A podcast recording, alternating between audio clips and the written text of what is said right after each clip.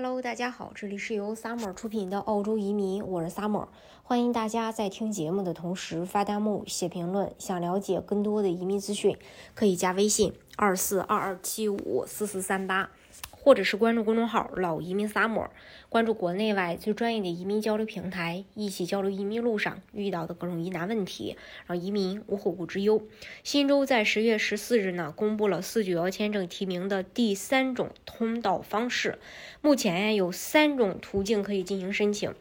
途径一，如果你符合新州491的提名要求，那么可以直接向你希望生活和工作的 RDA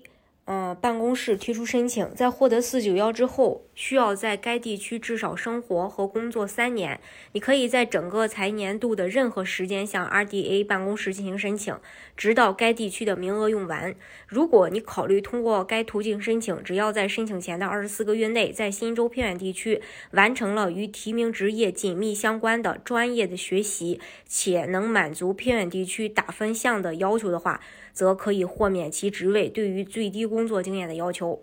途径二，在整个财年度可能被州政府邀请递交州担保申请，邀请轮次将持续进行，且没有固定的日期。如果你是通过这个途径最终获得491签证的话，那么获得签证后可以在新南威尔士州的任何偏远地区居住和工作至少3年。途径三，新增加的在偏远地区工作的途径，其申请可以直接忽略掉新州491列表上对应职业的最低分数和工作年限的要求，但是也相应的对工资有了一些限制要求。目前在新州偏远地区生活和工作，从事提名职业，并在过去12个月内连续工作，每周至少工作20小时，符合联邦对491签证的所有要求。提名职位在新州491列表上，且拥有有效的职评，工资至少达到53900澳元，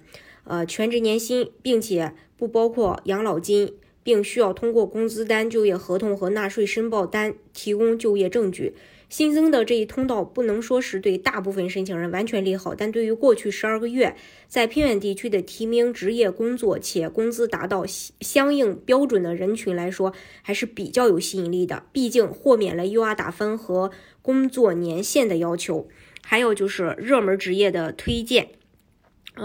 像厨师，根据 NSW 职业清单要求，厨师需要至少积累3年工作经验才可以申请491州担保。不少申请人之前位于3年的经验要求，而跑来咨询其他州这个厨师的申请通道。现在看来呀，大可不必担忧。新政策下，只要你在新州偏远地区有对口工作，就职满1年，就可直接递交新州491州担保，申请难度大大降低，申请人不用考虑转州申请了。然后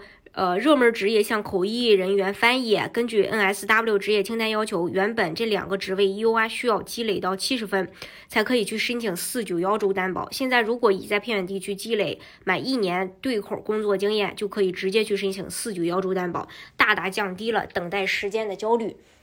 这是关于目前新州491签证的一些这个信息。大家如果想具体去了解澳洲移民政策的话，可以加微信2422754438，或者是关注公众号“老移民 Summer”， 关注国内外最专业的移民交流平台，一起交流移民路上遇到的各种疑难问题，让移民无后顾之忧。